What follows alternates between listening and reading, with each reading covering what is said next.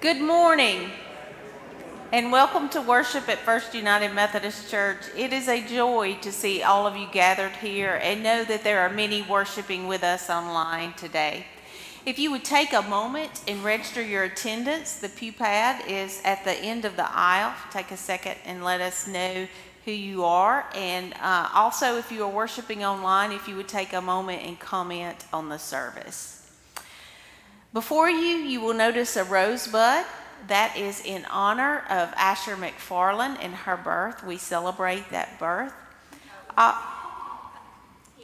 his birth, excuse me. Wonderful way to start off worship. Apologies. So, uh, it's another great week here at uh, First United Methodist Church.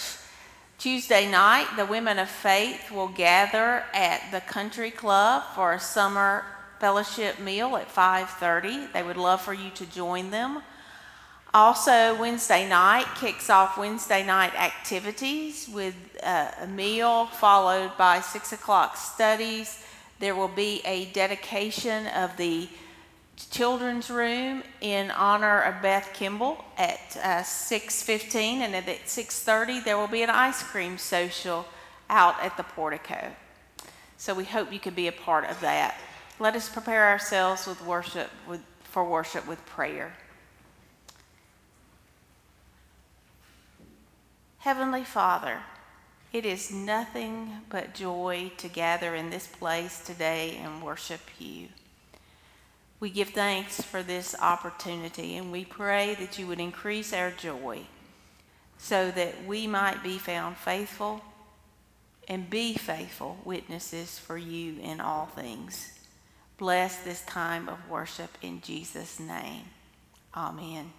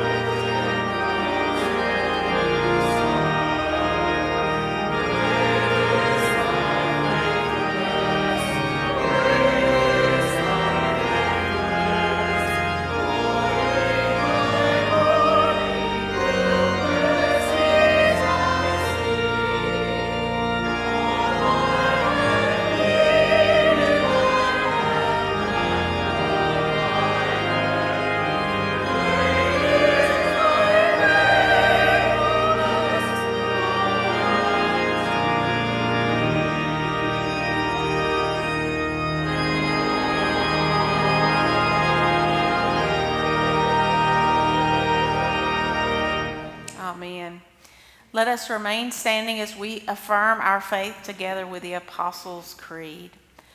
I believe in God the Father Almighty, maker of heaven and earth, and in Jesus Christ, his only Son, our Lord, who was conceived by the Holy Spirit, born of the Virgin Mary, suffered under Pontius Pilate, was crucified, dead, and buried. The third day he rose from the dead. He ascended into heaven and sit at the right hand of God the Father Almighty. From thence he shall come to judge the quick and the dead. I believe in the Holy Spirit, the holy Catholic Church, the communion of saints, the forgiveness of sins, the resurrection of the body, and the life everlasting. Amen.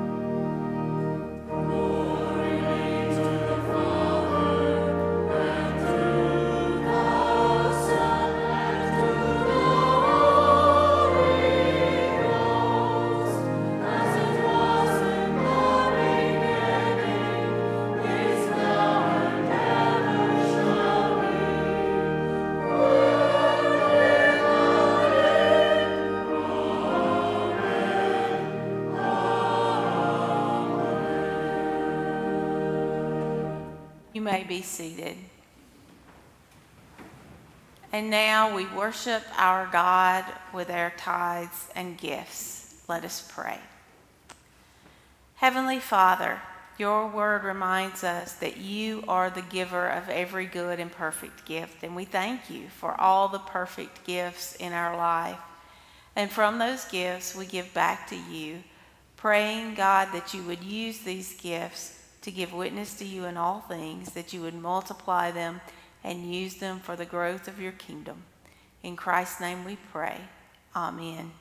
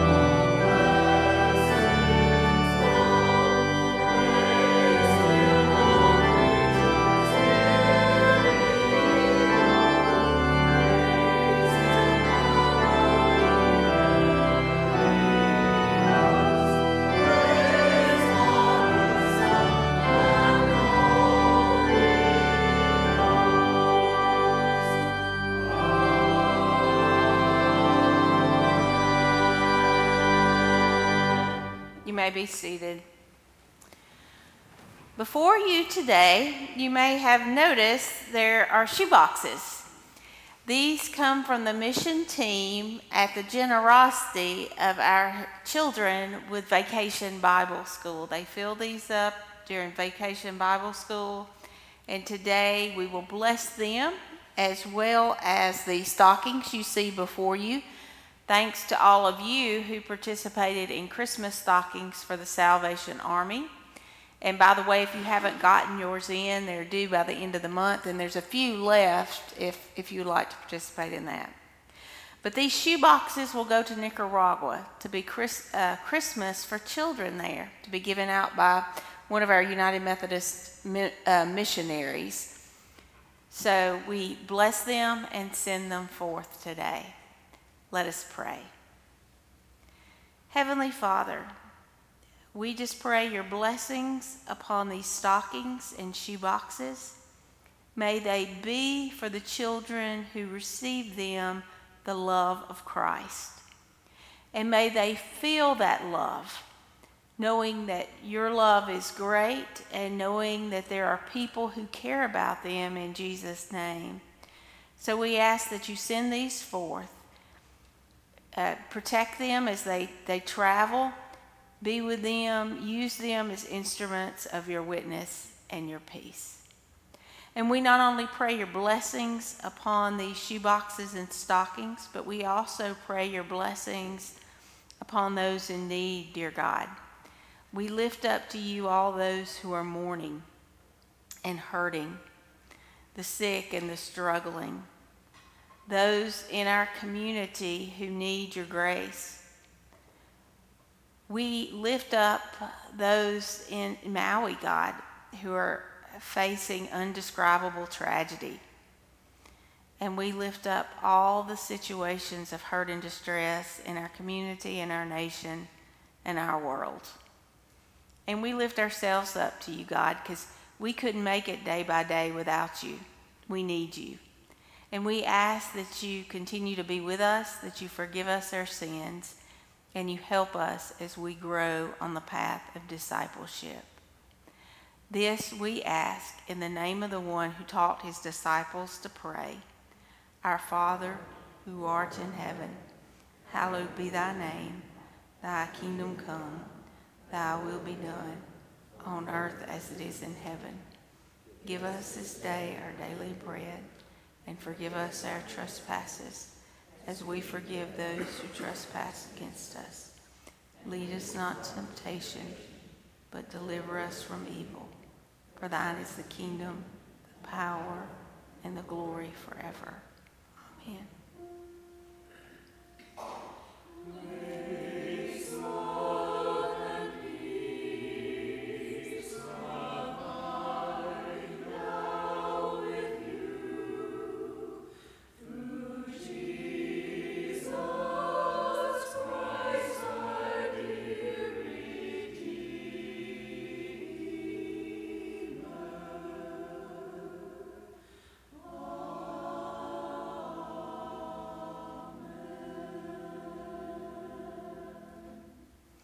Amen. Children, you are dismissed to Children's Church with Miss Catherine.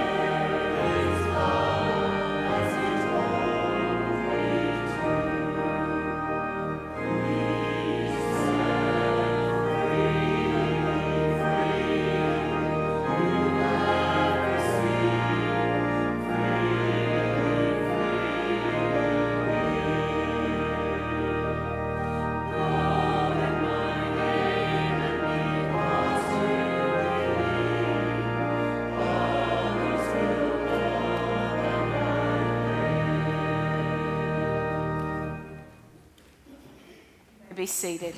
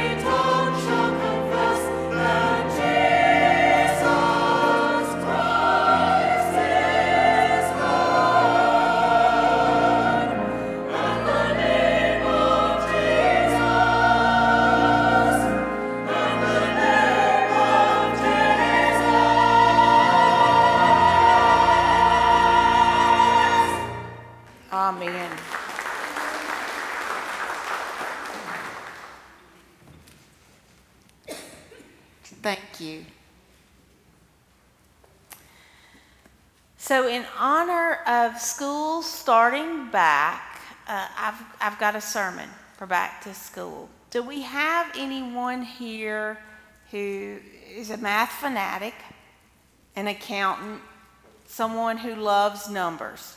Any number? Lo- ah, very good. The first service, people were reluctant to admit that. Well, I've got a sermon for you because today we're going to be doing some math.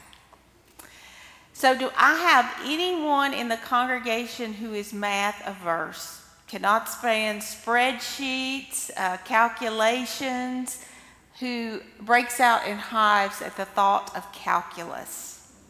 Anyone like that? A few, yes. Well, don't worry, because the math that we're going to do is not dependent on your math skills. Rather, it's dependent on Christ for the increase, because He is the common denominator and the factor which solves our problems. I invite you to take your Bibles and turn to the Gospel of Matthew, and this is going to be different than what is printed in your worship bulletin. But it is Matthew 14, 13 through 21. Matthew 14, 13 through 21. Hear the good news. Now, when Jesus heard this, he withdrew from there in a boat and to a deserted place by himself. But when the crowds heard it, they followed him on foot from the towns. When he went ashore, he saw a great crowd and had compassion for them and cured their sick. When it was evening, the disciples came to him and said, This is a deserted place, and the hour is now late. Send the crowds away so they may go into the villages and buy food for themselves. And Jesus said to them, They need not go away. You give them something to eat. They replied, We have nothing here but five loaves and two fish. And he said, Bring them here to me. Then he ordered the crowds to sit down on the grass. Taking the five loaves and two fishes, he looked up to the heaven and blessed and broke the loaves and gave them to the disciples. And the disciples gave them to the crowd. And all ate and were filled, and they took up what was left of the broken pieces and the twelve baskets full. And those who ate were about 5,000 men, besides women and children. The word of God for the people of God. Thanks be to God. Let us pray. Heavenly Father, we thank you for your word and this story of, of increase in the hands of Jesus. As we look to your word today, I pray that the meditations of our hearts and the words of my mouth be pleasing and acceptable unto you, O Lord, our rock and our redeemer. Amen. Jesus was deeply grieved. John the Baptist has just been beheaded by King Herod. And he's heavy in heart, so he wants to get away and pray and mourn, but he cannot the crowds keep following him. He gets on a boat, and the crowds follow along on the shore, and they find him. He has compassion on the crowds, and he, he gathers there to, to teach and be with them. It is a long day, and the disciples say, Jesus, you must send the crowd away because we cannot take care of their needs. And Jesus takes care of their needs. He feeds the masses. Not only does he feed them, but there are 12 baskets left over. This is the feeding of the 5,000 and a miracle that is found in all of the Gospels. Matthew, Mark, and Luke have left out some of the details that we read in the Gospel of John. And one of those details, which is not in our scripture reading for today, is the giver of the loaves and the fish. It is a young boy. We know this because Andrew tells Jesus in the Gospel of John that there is a boy who has loaves and, and fish. While he is not mentioned in the Gospel of Matthew, he is an important character nonetheless. Can you imagine being that boy? We don't know why he was there. Perhaps he heard rumors of Jesus. Maybe he wanted to see a miracle and see what this man was all about. We do know he was prepared, or maybe he had a prepared mother who made sure he had food to eat. Unlike the rest of the crowd, he had his lunchbox. We also know that at some point he had to be willing to turn that over to Andrew or convinced by Andrew to turn it over because he wasn't hiding the food away. He wasn't off in some corner trying to eat it without anyone noticing. He gave it to Andrew to give to Jesus for the increase. So here was this young boy giving away his food. You have to wonder what went through his mind as the loaves and fish left him. Was he excited about the possibility of a miracle? Or was he simply wanting Jesus and the disciples to eat ahead of his own needs, not expecting a miracle? Maybe he was terrified to have to go back home and tell his mother that he was hungry and he gave away the food she had, had given him and he had brought with him. We don't know. But we know that the crowd was seated on the grass, and probably as he was ruminating over his thoughts, he noticed that the food was coming back. And not only back to him, but to those around him. Enough food for him and everyone in the crowd. And there were leftovers. This was a great return on his investment, better than bonds or, or the stock market or real estate. He gave what he had to Jesus, and Jesus multiplied it. He provided for the increase. What that boy learned was something that we should all know well that a life with Jesus is not about scarcity it's about abundance. That for those who follow Christ and who trust in Christ, they will find an abundant life. This is what Paul writes in his letter to the Corinthians when he says that uh, he planted, Apollos watered, and God provided for the increase. That it is not about Apollos who watered or he who planted, but it is God who provides for the increase. And that is a truth we see again and again in our lives. God provides abundantly, more than we can expect, an overflowing amount with leftovers. Now, as I say that, I'm not preaching prosperity gospel here. That's not what I mean at all. I don't mean that if you give God your loaves and fish, you're going to get a really nice car a condo on the beach, a cabin in the mountains, or an overflowing bank account. Most of the times, the blessing and abundance we find is not by material means, it's in the other ways.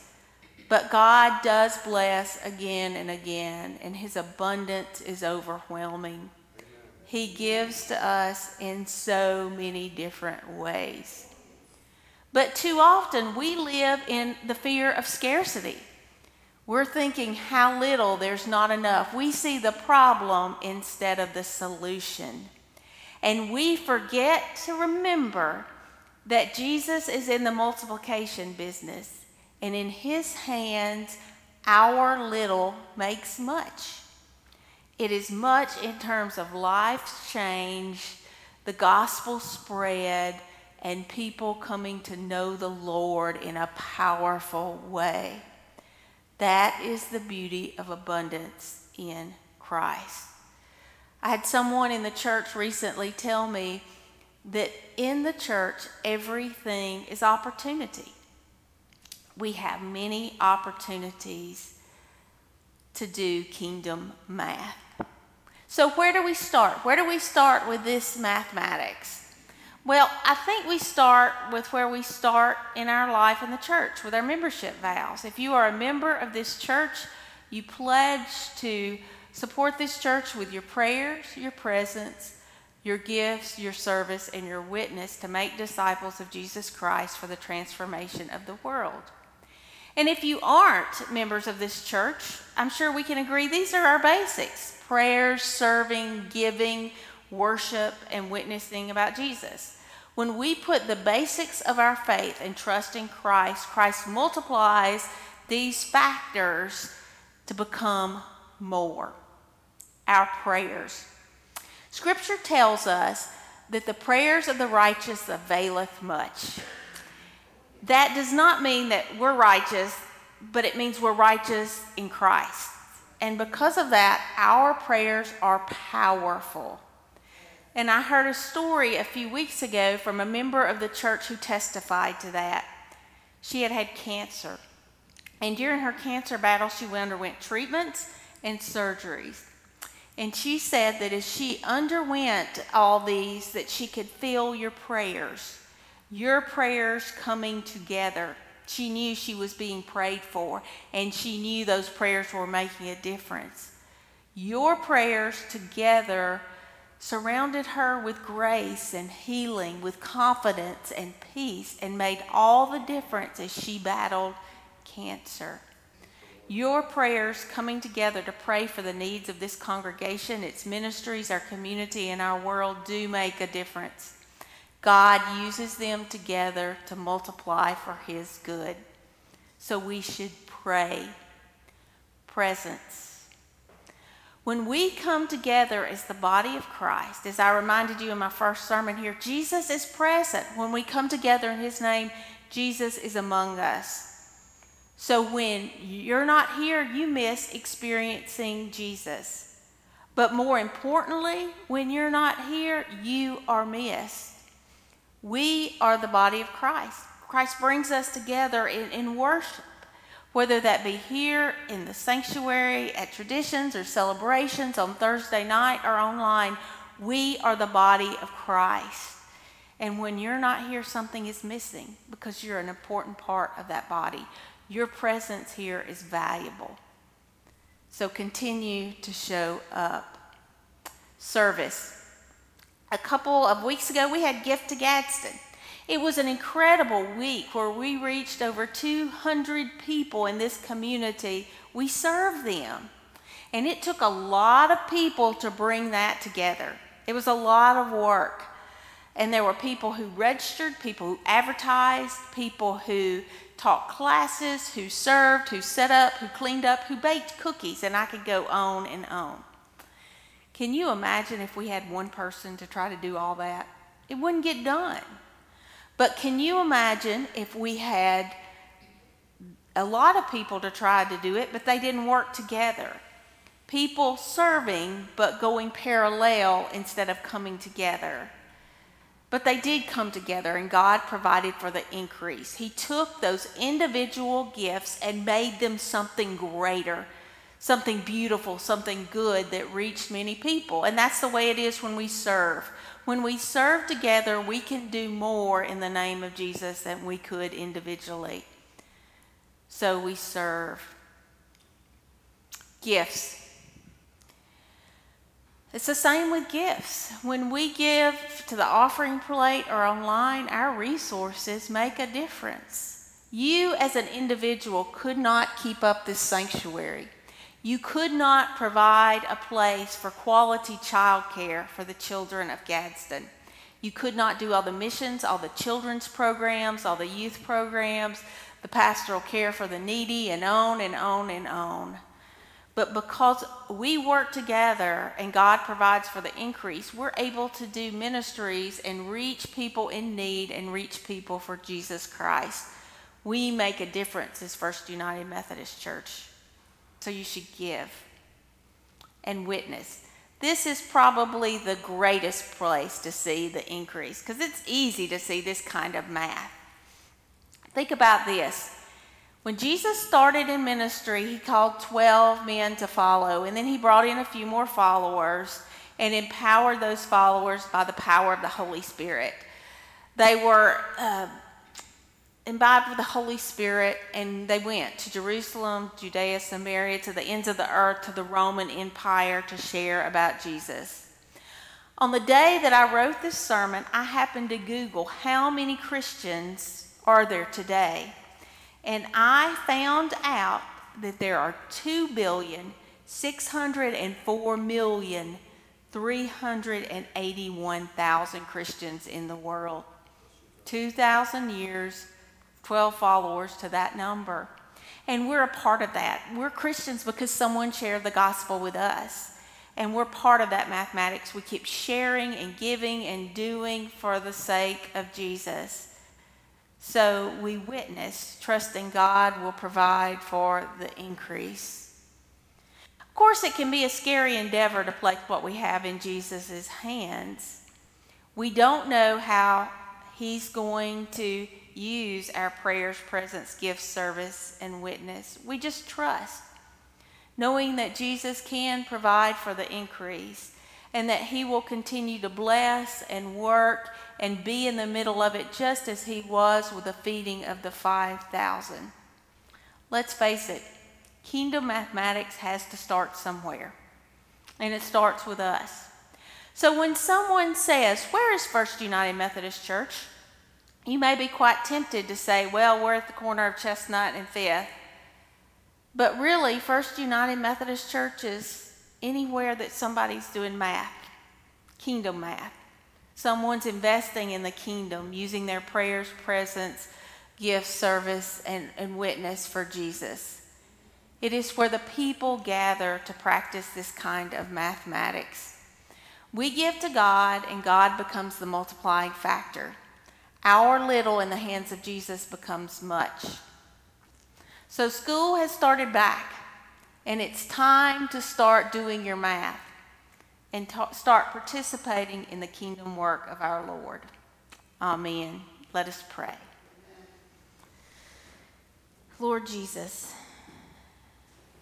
we thank you uh, that you are continually providing for the increase.